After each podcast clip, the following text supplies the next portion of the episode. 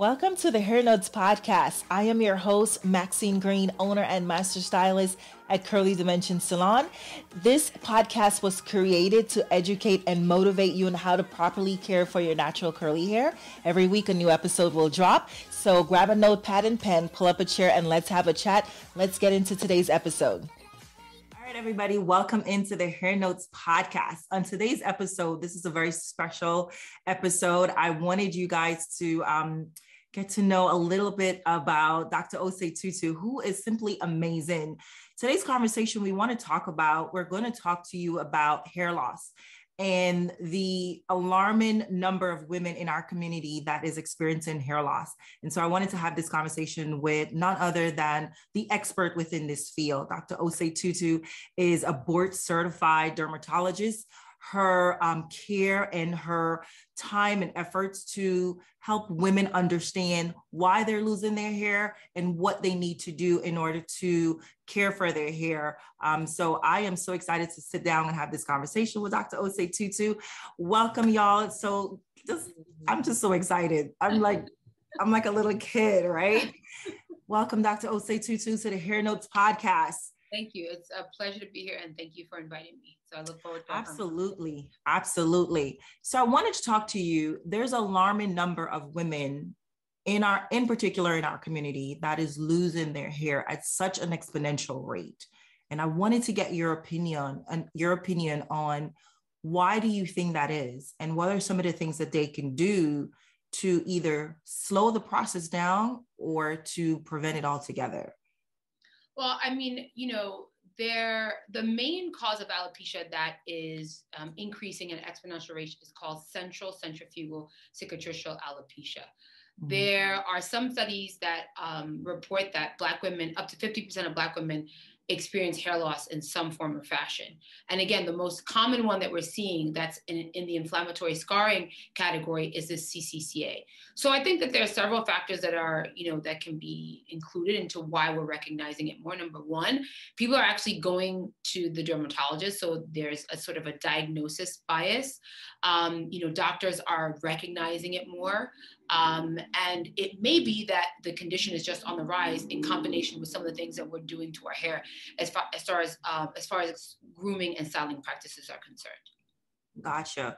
Now, would you then say, or would have in your in your practice, would you then say that you've seen, based on everything you've just said, would you say that our desire our desire or what we've been doing to our hair in the past, because a lot of us in particular myself, we started relaxing at a very young age, right? Because our mom and dads or our parents didn't know what to do with our hair, right?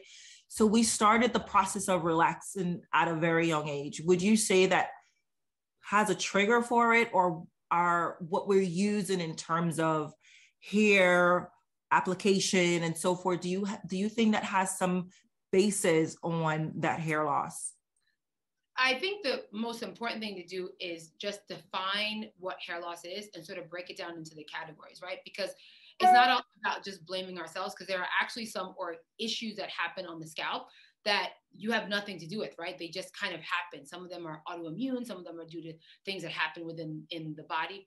So when we break down hair loss, we break it down into scarring and non-scarring, right? So non-scarring, um, there may or may not be inflammation, but the follicle is still there. It can be regenerated. You can still grow hair. So examples of those would be something called telogen effluvium or sort of postpartum shedding. Um, some of the hair loss that you may get, you know, post like chemotherapy treatment. Um, you know, a condition called alopecia areata, which is an autoimmune condition. And if you treat it, the hair can grow back, even though you get um, circular bald patches. Even without treatment, many of those patients will grow the hair back on its own. So scarring alopecia involves some type of permanent damage to the hair follicle. And that might be primary, meaning the hair follicle is the primary target of this sort of death, um, mainly via inflammation. And then you can have secondary scarring alopecia via, via things like burns or scars and things like that. So the ones that we tend to see in the office most commonly in women of African descent are these inflammatory primary scarring alopecias. And when you break those down, you see things like CCCA, central centrifugal cicatricial alopecia. You see things like lichen planopilaris. And if we break it down even further in that category, we break it down in terms of the cell type that is a, a, involved in the inflammation. So we bring it down, break it down into lymphocytes, which is a particularly immune cell that we see affecting that follicle, neutrophilic, which is another type of cell, tel, um, cell type, mixed, and then non-specific. So um, depending on the type of alopecia, anything can make it worse. And you can say that for any disease entity, right? You have your disease entity that might be genetically inherited or you might have spontaneously gotten it. And then you have all of these environmental influences that may affect it for the better or for the worse. And in uh, the case of CCCA, we found that in 2019, a study was published showing that there is indeed a genetic predisposition to it. Okay, so there's that, right? So a lot of times patients come in and they will say, okay, well, my mom has it, my aunt has it, my cousin has it. Add on top of that, issues that we have in terms of grooming and styling our hair, because we can also have something called traction alopecia, which is caused by tension. And it's not just Black women. Anybody who pills their hair on a regular basis, whether it be sumo wrestlers, whether it be ballerinas, Black, white, or otherwise, they can get it also. So I don't think that you can say, oh, it's just you know black women that you know are, are doing these grooming practices but they can exacerbate these things mm-hmm. and you know we are very creative people and you know we come up with all of these different ways um, to style and groom our hair and it's amazing and beautiful but sometimes these things can be um, harmful uh, and you know one of the issues potentially is that when we feel this harm or see this harm whether we be the stylist or the client right? Because I'm sure patients, uh, uh, clients will come to you and say, I don't really care what happens, even if you tell them that this is not a safe thing to do. Maybe you say, don't dye your hair, don't do this. Maybe let's give it a break. They're like, well, I have an event to go to and I have to get this done, right? Mm-hmm. So whether it be the stylist or the client, we may engage in behaviors that we know may be harmful. Add into that the fact that you have an underlying scalp disease. Add into that, you may have an undiagnosed systemic issue that may be adding to your hair loss. Add on to that, you may have some stress involved in your life. So there are multiple factors that are involved in any one particular person manifesting uh, disease and, and manifesting a particular type of severity of their disease as well. Wow. Yeah, I, I completely agree. So, from a stylist perspective, as a stylist behind the chair in the salon, and I am seeing so many women who are in the beginning process of the retraction alopecia what would you then advise for the stylist? Have the dialogue with the clients, right, on care, on hair care, proper hair care. Would you then recommend or would you then offer to a stylist to talk to the client about diet? Since it's hereditary and a lot of it is underlying diseases, and there's so many factors that can trigger or alter something that's already there lying dormant, right? So it's now coming to the surface what would you then advise a stylist? How would you then, um, how should a stylist approach a new client, right? That's now experiencing this? Because since I hear is such a big part of who we are, right? How would you? Yeah, so I think, uh, you know, rec- stylists need to recognize their power, right, in helping women who have hair loss. Um, you know, a lot of times you are the first responders, right, because you're the ones who are seeing the entirety of the head, whether, whether it be through the washing process or the styling process. So you're very important. And it's not only that I'm saying that there have been actual studies that have been published showing the importance of barbers and stylists in terms of disseminating health information. So, you know, kudos to you guys. So it's important to use it as an opportunity to help the client. So the first thing is to identify that something is wrong, right? If you have a client that you've been seeing for a long time, you know, paying attention to what you guys always do, paying attention to their hair, the quality of their hair, how much hair is falling out when you wash it, how much hair is falling out when you brush it, um, style it, things of that nature. Um, for a new client, going through their hair as you always do through during the washing or the styling process, or if you do some sort of a consultation, um, and just sort of really keeping your eye on alert, understanding that there is an epidemic of hair loss in women of African descent. And it's not just the scalp, right? What about the actual quality of the hair, right? Mm. Because the quality of the hair being, um, you know, less than optimal can be a sign that something else on the scalp or actually internally is going on. So it's not just you looking for bald spots, looking for the quality of the hair. Okay, fine, you have identified that. Okay, take pictures while the person is there. Show mm-hmm. them the severity of what you are seeing, mm. even compared to different parts of the hair. So if you say, okay, well, this part of your hair is really good, but oh my gosh, look at this part. Mm. Look at look at it in the picture. Because sometimes people don't see. Look at how your hair is breaking on this side and in the back, like your hair is super healthy. Look at how your parts are on this side really small, and on this part, side your parts are really wide. Look at this bald spot. Take pictures with their phone and your phone and show it to them, right? You cannot make a diagnosis because you are not a trained physician. And really, physicians are the only ones who can make diagnoses. If you recognize that they have an issue, I would suggest you probably need to go see a dermatologist. And you are in, you're in, where are you? You're in Brooklyn? You're Brooklyn, Brooklyn, New York, yeah. So there are multiple doctors. Let's just take New York, for instance, amazing doctors um, who, dermatologists who not only are really well versed in hair loss. So you have a lot of people to choose from, right? So you can send them to the various doctors in New York who, a dermatologist in New York who treat hair loss and just regular dermatologists, not necessarily that it's their focus. And I'll and I'll use this opportunity to say that dermatologists are trained to treat hair, skin, and nails. Now, some of us like hair a little bit more, so we maybe subspecialize in that. Just like some of us like laser a little bit more, so we you know we we do that more in our office. But most derms are trained to do hair, skin, and nails. Um, and in New York, there are actually a lot of people who subspecialize and have a special interest in hair loss. So you're very lucky. So recommend them to go to the multiple dermatologists in New York who um, who may be able to help and treat them. Because early diagnosis, I'm telling you, once we get our the patients in our office early, we can do a lot more for them. That's so good. That's so good. Well, just an FYI, you're my go-to derm, so that's who I recommend all of my clients to attend. Yeah because mm-hmm. your work speaks for itself, right? And you, I keep hearing the rapport from the clients who've gone to see you. You know, I share, you and I have shared patients. And sure. so they sing praises, they sing your praises. So you're my go to. And I certainly do appreciate your time um, for that and your just your passion behind this, right? To help women understand what to do. And and when they see an issue, address it immediately and not wait. And I think for so many of us, and to your point, you are so right. It's not only in our within our community, it's across the board, right? Um, but in particular, we I can only speak for our community because that's who I deal with on the on daily basis as a stylist in their salon.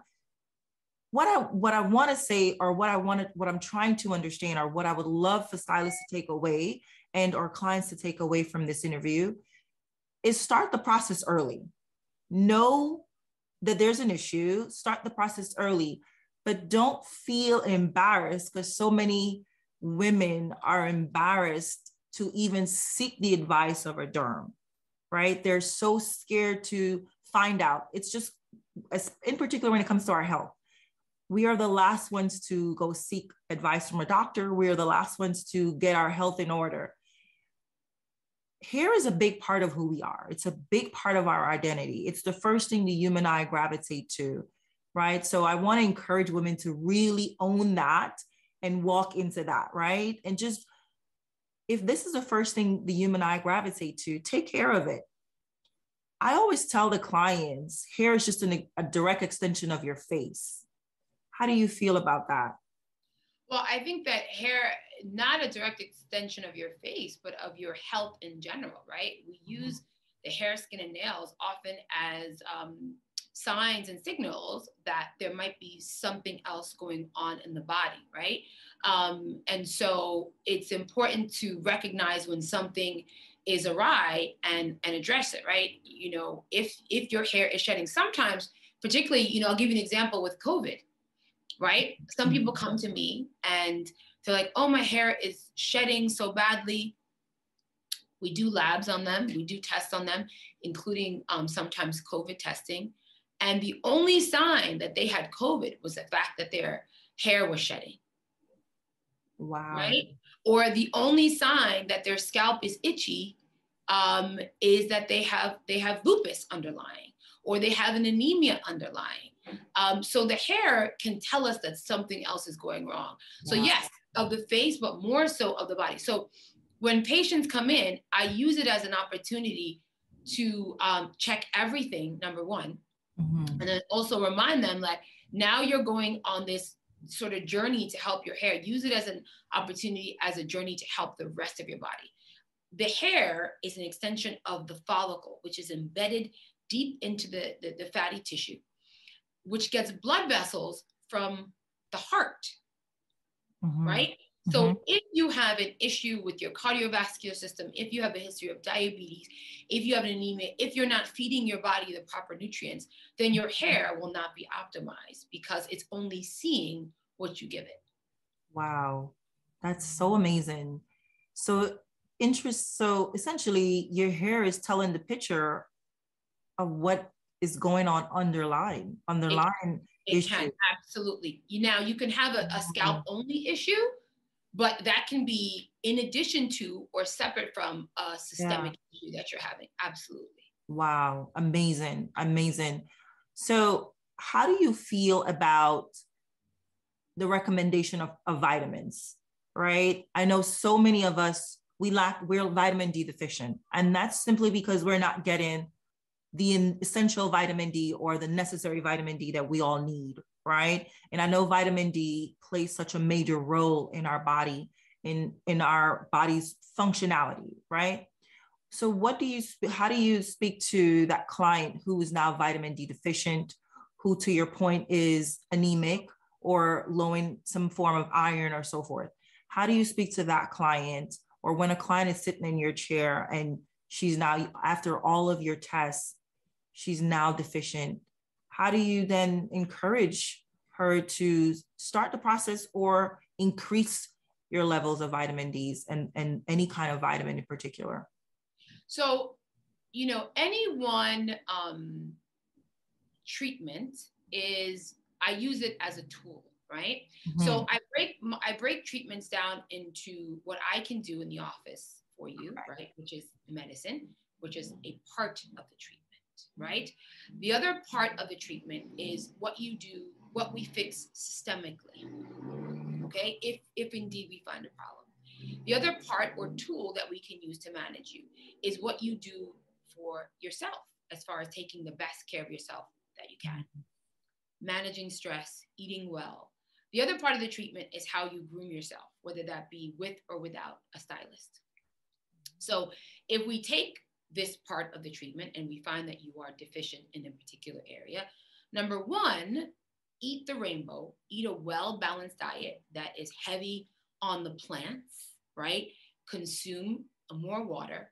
If you find a particular deficiency, then you want to fix that deficiency, whether I send you back to the primary doctor or I'm able to fix it myself. If there is a deficiency, particularly in iron, you know, your hair is going to lag behind. There's no point in my medications if you are severely sufficient, deficient in iron or mm-hmm. other nutrients. Right. So you have to fix those things so that the medication can work better. If you are pulling and breaking your hair and you know doing things that completely irritate your scalp, my medications are not going to work as well. So everything has to be put together so that your hair follicles can be optimized and that your hair shaft and your strands can also be optimized as well. Um, so it's, you know, eat well and then, you know, fix whatever deficiency there are. Now, there are a number of supplements that have been shown in some studies to provide a good nutrient environment for the follicle and help to stabilize the hair cycle and maybe keep the hairs in the growth phase or the anagen phase for a little while longer. And um, you know those supplements include things like Nutrafol or Viviscal, and there are a couple other ones in the office that I that I might recommend. So I do think that nutrients uh, um, and supplementations, or we call them nutraceuticals, uh, and also fixing underlying issues is a vital, vitally important part of the any treatment regimen. That's so important. I love that. I love that. I think that so many of us, in in in particular in our community, when I see um, clients who they just we forget about ourselves, right? We're the last on the totem pole. We think we take care of everyone else, and we forget about ourselves everyone else needs to be taken care of everyone else is you know good and well but then we forsake ourselves and that's when the issue starts to arise and that's when we say oh i got to start taking care of myself more but I, I, I believe what you're saying, if I hear you correctly, is we got to start the process first, put ourselves first, because we're no we're no good to anybody if we don't take care of ourselves, right? And I love that. I just I love that. I want to ask you about scalp um, micropigmentation, mm-hmm. right? I know it's something that it's permanent. It's somewhat, it's something, it's somewhat similar to microblading, right? Um, it gives you a woman who is already experiencing severe alopecia the natural of uh, the natural look of a hairline how do you feel about this particular treatment and would you recommend it for women who are experiencing a severe alopecia yeah so um, scalp micropigmentation is the use of an organic pigment um, that's put at the what we call the epidermal dermal layer um, or dermoepidermal layer. So it's the junction between the superficial part of the skin and the, the deeper part of the skin. Um, and um, I recommend it all the time. And it's meant to simulate the look of either a shaved head, follicles. And when you get up close, you can see that it's it's pigment, but from far away, it gives you camouflage. Mm-hmm. It can be used in patients with varying types of alopecia. It doesn't have to be necessarily severe alopecia. And it's a type of a camouflage technique. I used to do it in, my, in the office myself, but due to time constraints, I um, don't do it as much, but we'll be reinstituting it back um, hopefully in the summertime. I'm going to be training somebody to do it in the office. It can be an extremely useful tool, uh, and patients who, as you stated previously, have severe alopecia who don't necessarily want to wear wigs and want to have the freedom of wearing their hair out, um, you know, can cover the areas of the scalp that kind of look really smooth um, and sometimes even dark from all the inflammatory issues that happen on the scalp. Mm-hmm. Now, when you're dealing with in patients who have scarring alopecia, sometimes the pigment may sit a little bit differently. Uh, you have to be really careful about about the practitioner that you go to wow. and what it looks like uh, because sometimes it can look um, for lack of a better word, uh, it, it, it, can look not optimal. Uh, let's just say that the pigment can be very irregular. It can be, the dots can be very big. So you wanna always start out by um, getting pictures and, and sort of getting the look that you want, finding the look that you want and seeing that if you can find a, a hair um, scalp micropigmentation uh, technician who can give you that look.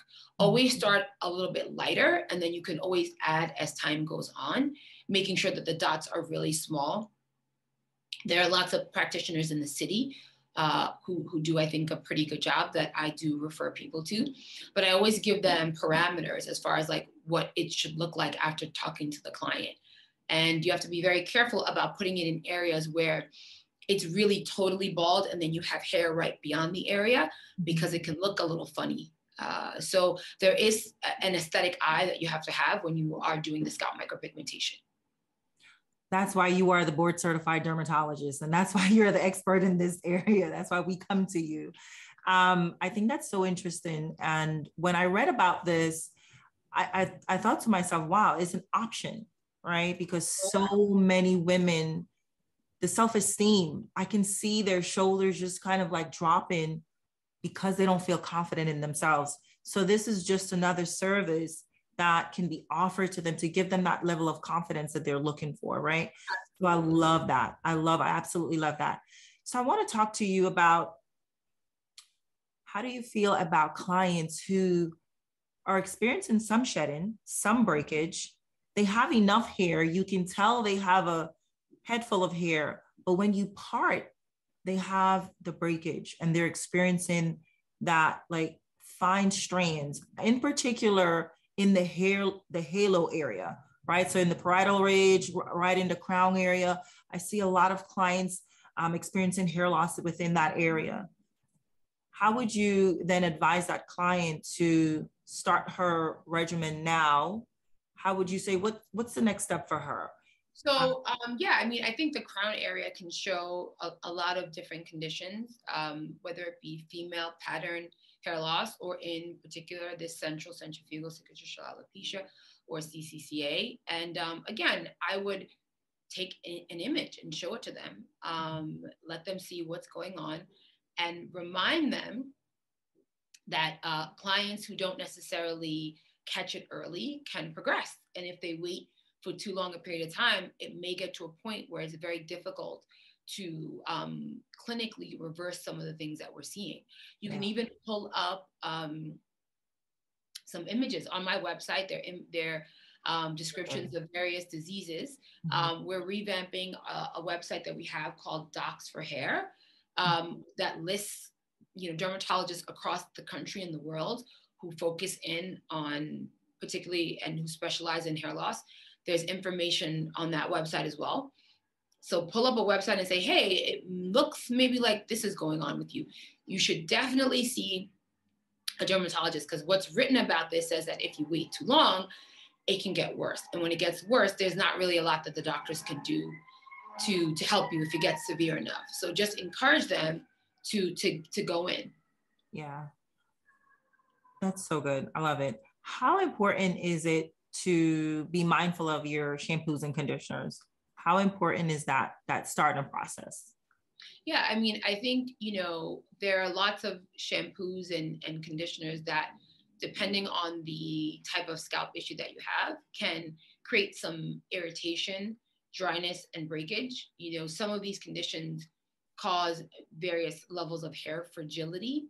Um, they already, you know, we should know that our hair um, is not coated evenly with the natural oils that tend to coat the scalp, right? As you can imagine, the hair is coming out of the scalp it comes out in its wavy or coily texture mm-hmm. versus a straight hair where if you you know the oil producing gland underneath this, the scalp is kind of sitting next to the follicle and as the hair uh, the hair shaft is rising above the, the oil producing gland is kind of coating it evenly when the hair is coiled it coats it maybe here and on this part you know not evenly which is why our hair tends to be a little bit drier right you know and if you add on top of that some sort of inflammatory scalp condition that's reducing the function of the oil producing gland, you're going to have a very, you know, you're going to have less oil on, on the hair.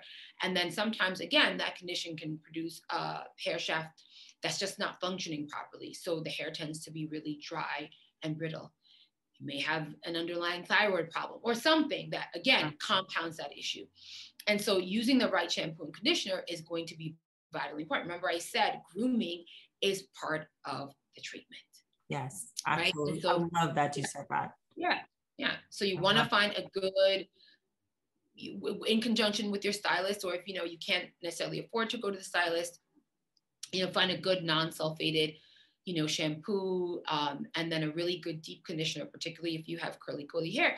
Trying to do deep conditioners on your hair at least once a week, and cleansing that scalp. We got to make sure that you cleanse the scalp. We tend to wait a really long time before we wash our hair and it's important to cleanse the scalp. There are all types of bacteria, you know, um, yeast that live on the, on the scalp and just debris, environmental pollutants, you know, our skin cells shedding themselves, and they all need to be cleared on a regular basis so that your function, your follicles can function optimally.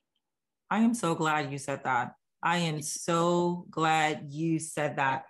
I've been singing I, I feel like a broken record when I speak to yeah. the clients of the importance of not keeping the same hairstyle for too long and making sure that your scalp is cleansed periodically.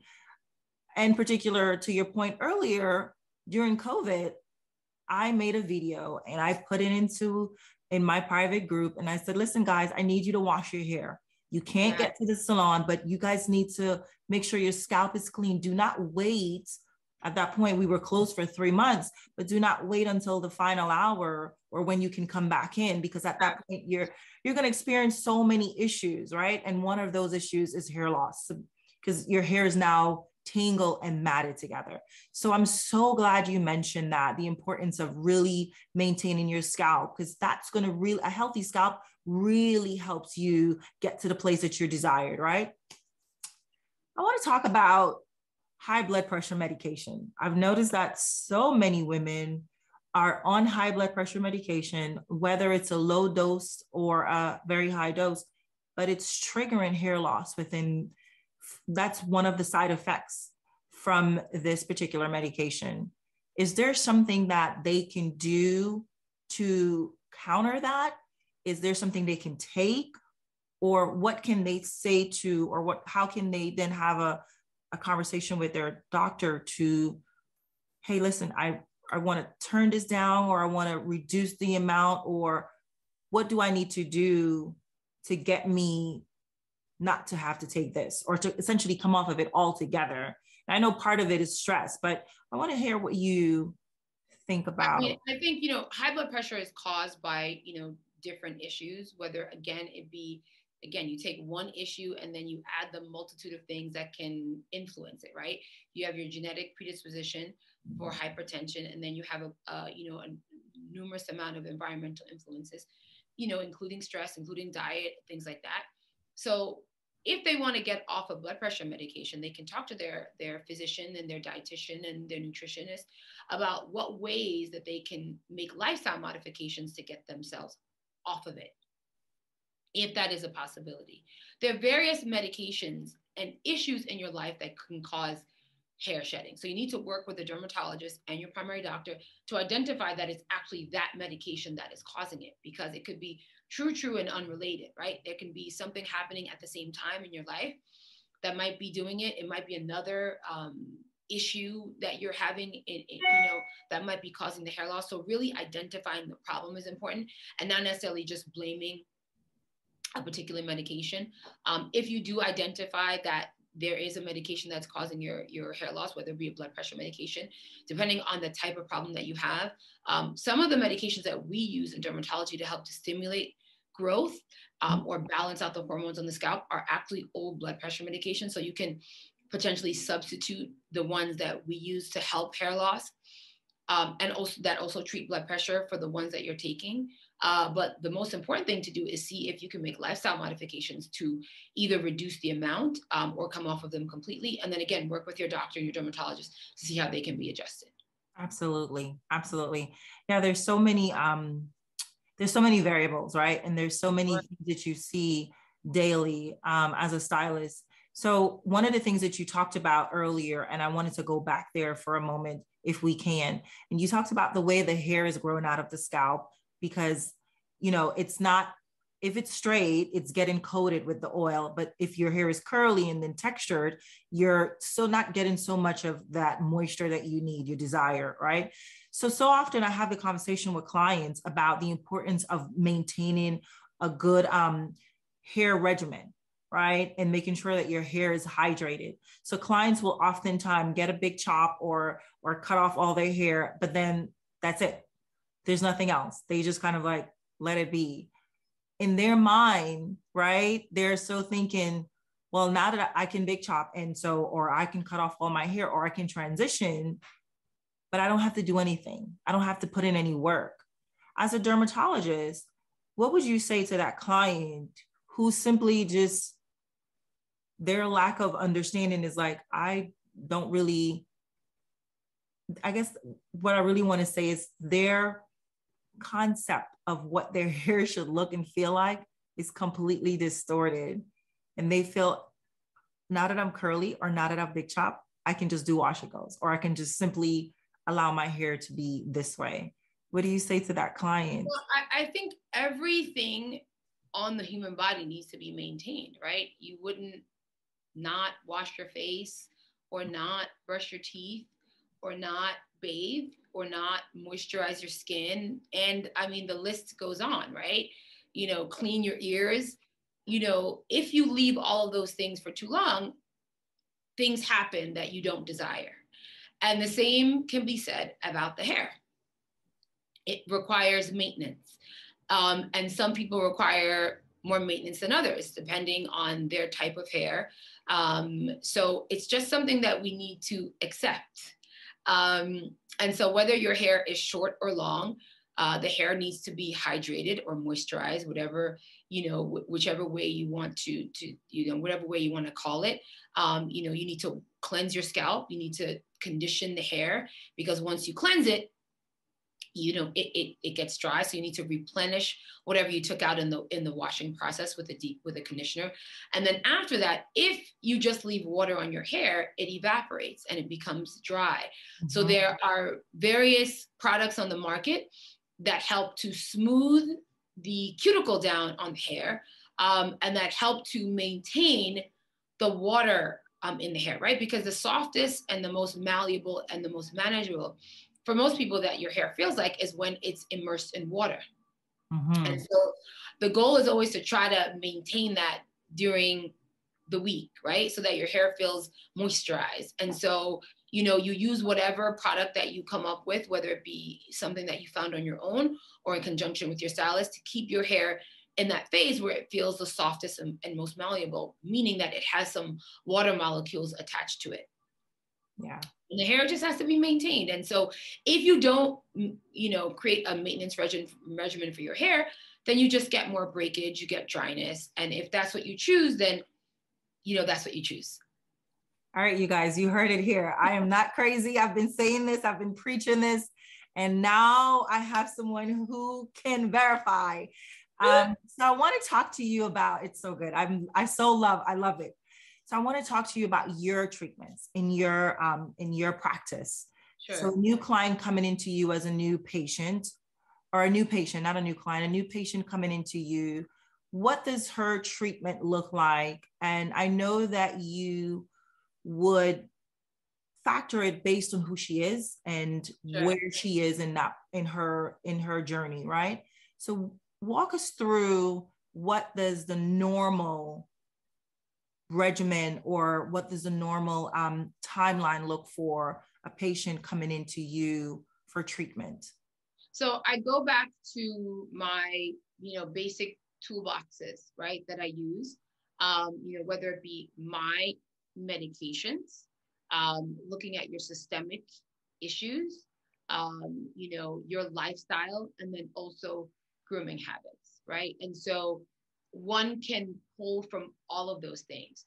Now, I don't think that there's a typical anything for my patients because some people are like, I am not using any of your medications, which, you know, I, I, think of myself as an educator, right? So it's my job, at least the way that I feel, to give you a diagnosis, let you know what is going on with you, do some some tests, right? Start some investigations, maybe schedule you for a biopsy, you know, check some blood work on you, um, find out what's going on, give you the big picture about what's going on with you, what the potential prognosis could be on somebody with the stage or condition that you have, the condition and the stage of the condition that you have. And then tell you what we typically do to manage it. Mm-hmm. I'm not the one that's going to be home taking the medication. I'm not the one that's going to be home, you know, um, I'm not the one who has to present in the world like I have recommended for you to do as far as grooming and styling, right? So you have to do the things that make you comfortable with the understanding that if you don't do A, B, C, and D, that these things may happen. And the things that may happen may be irreversible, right? And so if you decide that you're not going to use my medication and you want to take an alternative, right? That's fine. I, I do not think that we in medicine have the answers for every single thing. We don't, right? If we did, then you know I'd have the cure for CCCA. I know I don't have the cure for CCCA.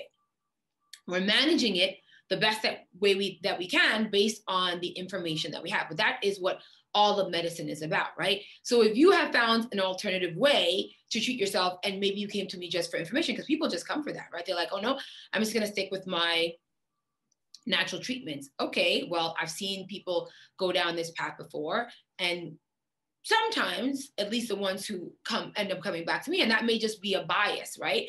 Because it didn't work out for them and then and then they came back.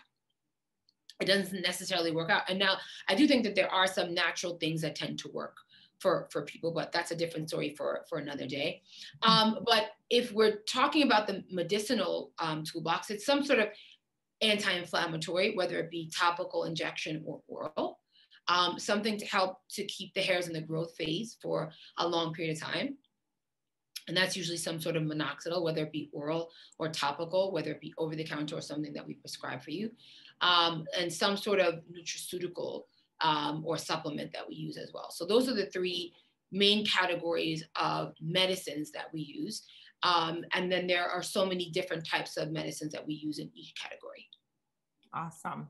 And I know that some clients are, I know there, I'm going to get tons of DMs, tons of info or questions asked. where can they find you? How can they get in touch with you? So I'm going to put all that information in the show notes. But I wanted I wanted people to get an opportunity to really um, hear it from the horse's mouth, right? Because so many people or so many women um, are always asking, I don't know where to start. I don't know where to begin. I think to your point earlier, the first thing is to seek advice, right? The first sure. to certainly, if you see an issue, if you experiencing some sense of hair loss or some sense of shedding, definitely reach out to a derm. Definitely reach out to a professional you know you don't want to self-diagnose or you you know as hairdressers we're not we're not medical practitioners to your point we certainly don't want to be but you know i know a lot of us try to be. We we you know we often act like we are but we're not. Um, so seeking the advice of a professional is super important in this journey right?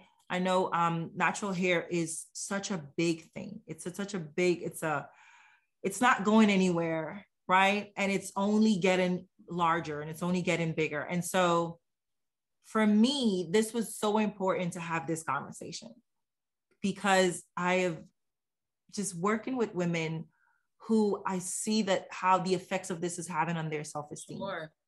You know, and I it's it's just a, a, a it's just been re- really close to my heart. And I've seen women just tears you know they're afraid to be seen. They're afraid to go out.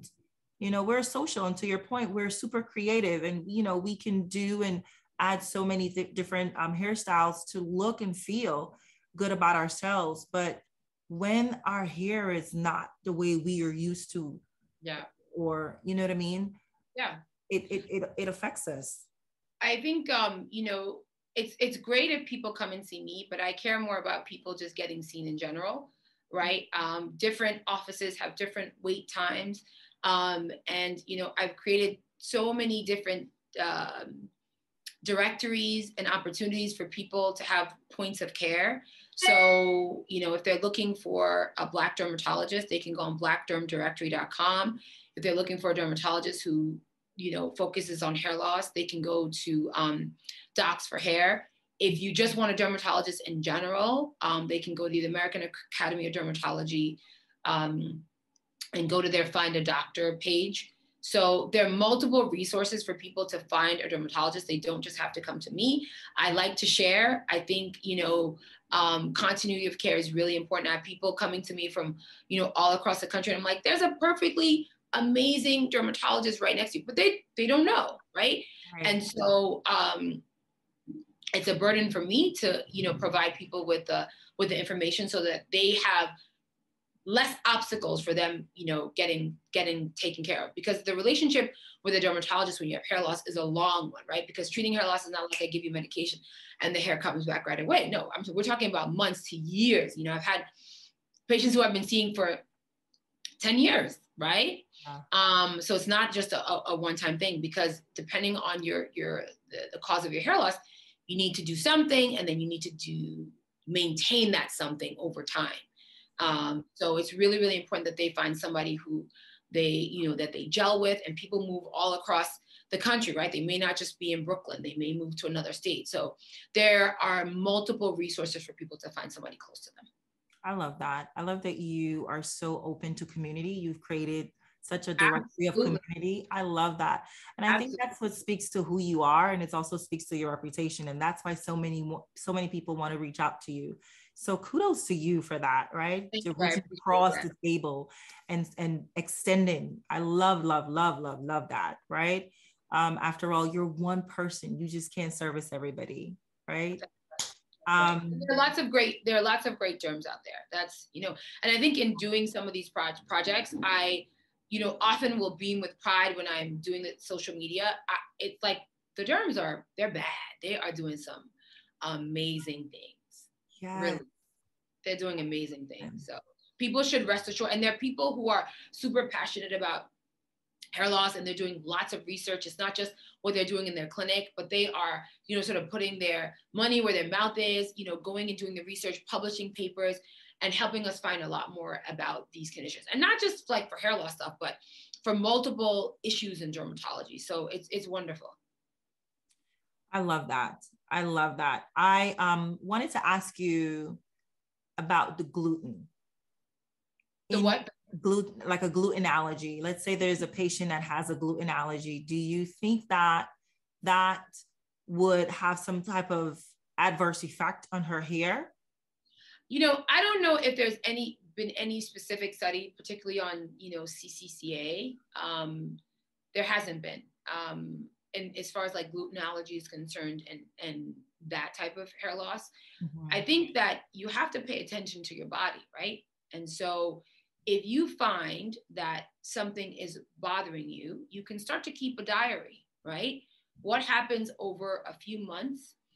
Um, what i tell patients is get a, a, a ziploc bag a small one start to date it and then every week you know you have to do it the same in the same time frame if you wash your hair every week, wash it every week. Look at if it's a shedding issue, you know, look and see how much hair is shed.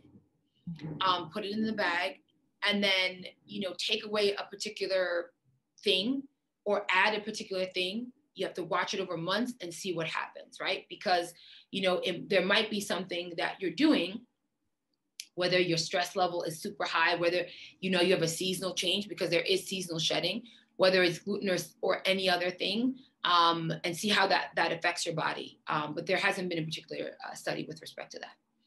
I love that. Thank you so much. I really love that. Taking a Ziploc bag and really monitoring your hair loss, sure. shedding. Sure. really make you be more aware. Exactly. Keep a diary too, right? When you eat a gluten containing food or anything that happens in your life when you have significant stress, how does your scalp feel? How does this feel? Or how does it affect your skin? Keep a diary look at it over a period of a few months, and then you can, you know, bring that to the dermatologist.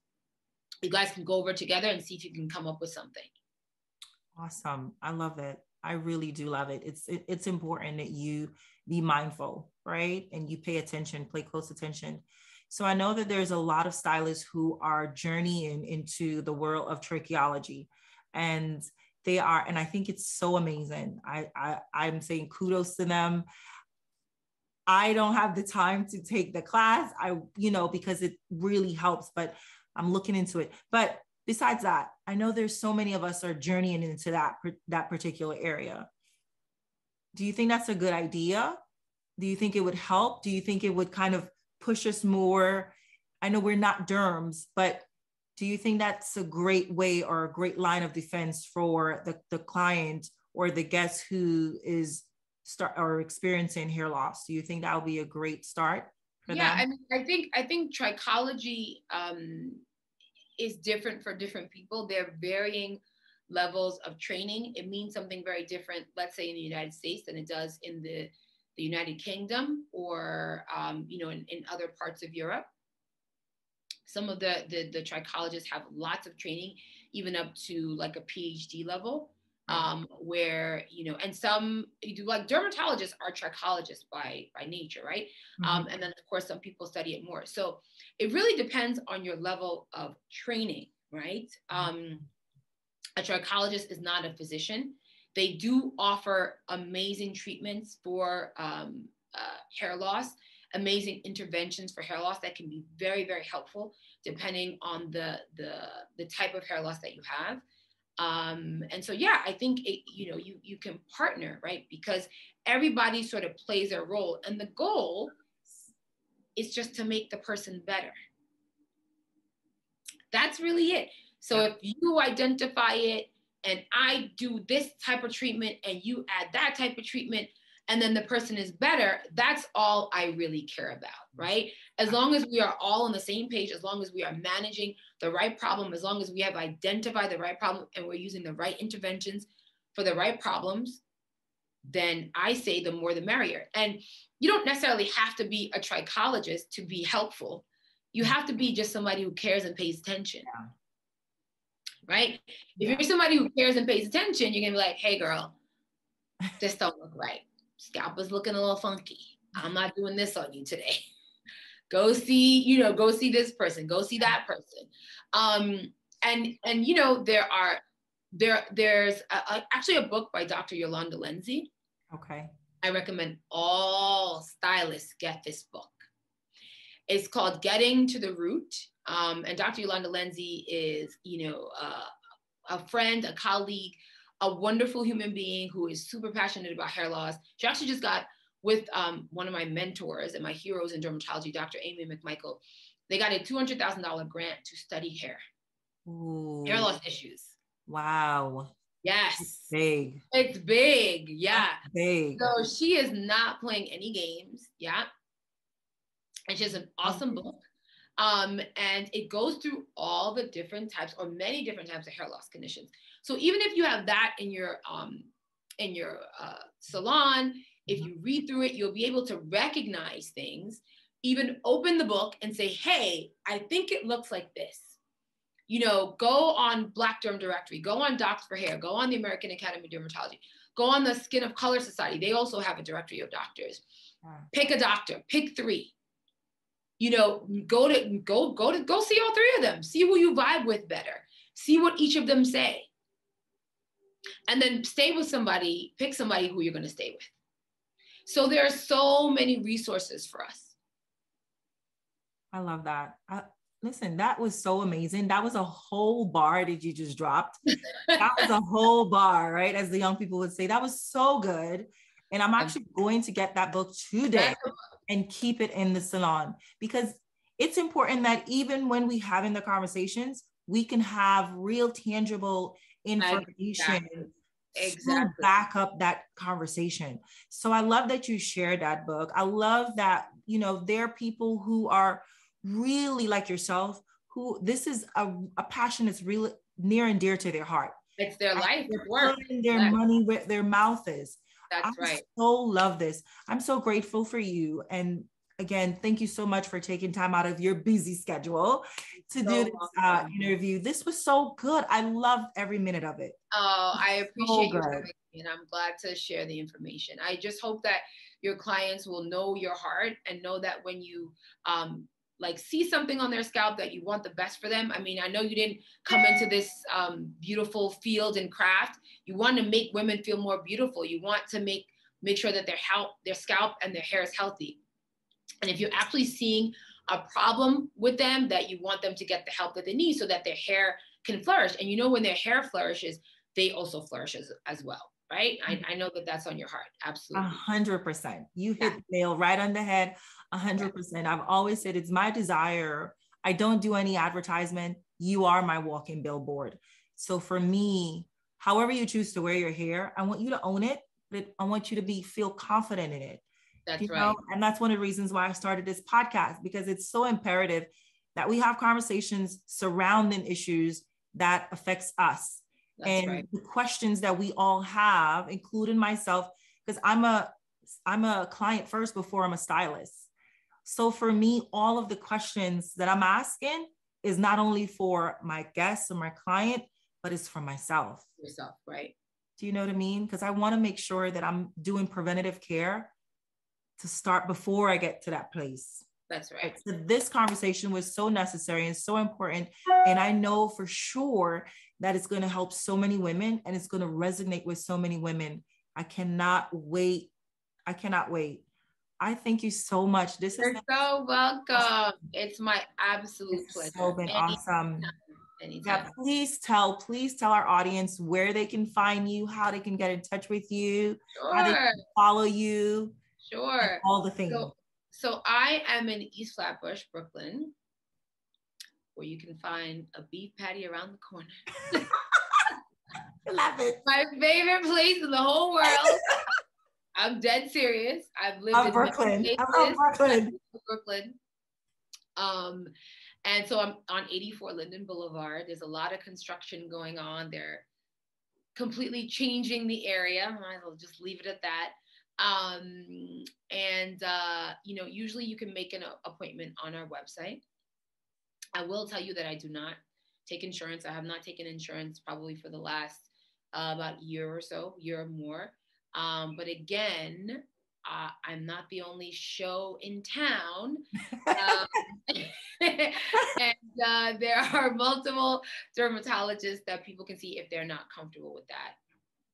I want everybody, I would love for people to come and see me, but that's not the point. The point is yeah. that there are so many resources for you. So please go and seek them out Um, you know, I'm on Instagram. I usually post um, not as frequently as I should. Uh, and although I do a lot of things in derm, I definitely have focused my practice on, um, you know, hair loss, hair restoration. I also do hair transplantation as well, which is surgical correction of, of hair loss and um, a lot of acne, hyperpigmentation, and a few cosmetic things. So all the other things I used to do in, in derm before, I don't do as much. Um, although I do some, but not as much. My, my practice is a little bit more uh, focused now. Um, but yeah, I'm on Instagram. I mainly post about hair loss, even though I do a whole bunch of other things, because I need people to see befores and afters. I need people to see that like they can get better. So I sort of dedicated my Instagram page focusing on hair loss. I also run the Black Derm Directory um, social media page, which I think I probably post more on that, which I sort of highlight um, all the great works of the Black dermatologists around the world, um, and particularly in the United States. And so, you know, if anybody's looking for any procedures which they are, you know, trying to decide if it's safe or not, you know, if they want product recommendations, uh, they can sort of go to Black Derm Directory and follow a lot of the, the dermatologists on there. So, you know, we live in a time, thank God, where Black women have a lot of options and it's beautiful. Even in Brooklyn, you know, you have several Black dermatologists, which is awesome. And then, of course, if you go across the bridge in Manhattan, you have a lot of options as well. So, um, and you know, my colleagues are wonderful, wonderful people, and they're doing such great work. So I, I appreciate the company. Yeah, I mean that's so good. You guys are doing God's work. They're they're doing amazing things. Absolutely. Yeah, you guys are doing God's work. And so I so appreciate that. I so appreciate that. Man, this was so good. I know we could have talked for about two hours. I know, I know. There's so many other things. it's so about. many other things. Yeah, yeah. sure. We could have touched on um, like hair transplant. I know we didn't get to talk yes. about that, yes. but and that's a huge thing within itself, right? It's a huge thing. But I just, um, can I invite you back on? Sure, sure. Yes, absolutely, absolutely. Yes, yes.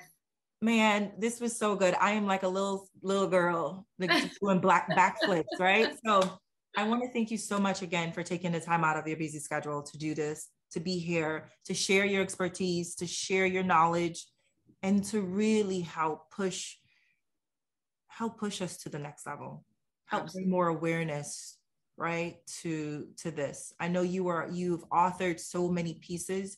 You've lent your time to speaking engagements. I know that this you are passionate about in particular our community. I know that this is your a work that's near and dear to your heart. So i love your work. I love the befores and afters. I admire you for what you're doing. Thank you, you. you're so awesome Thank you. I appreciate you for saying that. Thank Everyone you. So speaks so highly of you. So Thank I mean, you. I'm I'm one of your biggest fans. I'm a, oh, fan. I'm a fan. And thank you. Work. I love your work. I told you I need to I needed to come in your chair, but you see, this is all gone. I love it. You look absolutely beautiful. I, you look absolutely beautiful. I love it. Thank but you. Thank you so much again. Okay. I so appreciate it. Okay. Have a wonderful and beautiful. Have day. a blessed week. Okay. All right, you guys. Thank you so much. Bye bye.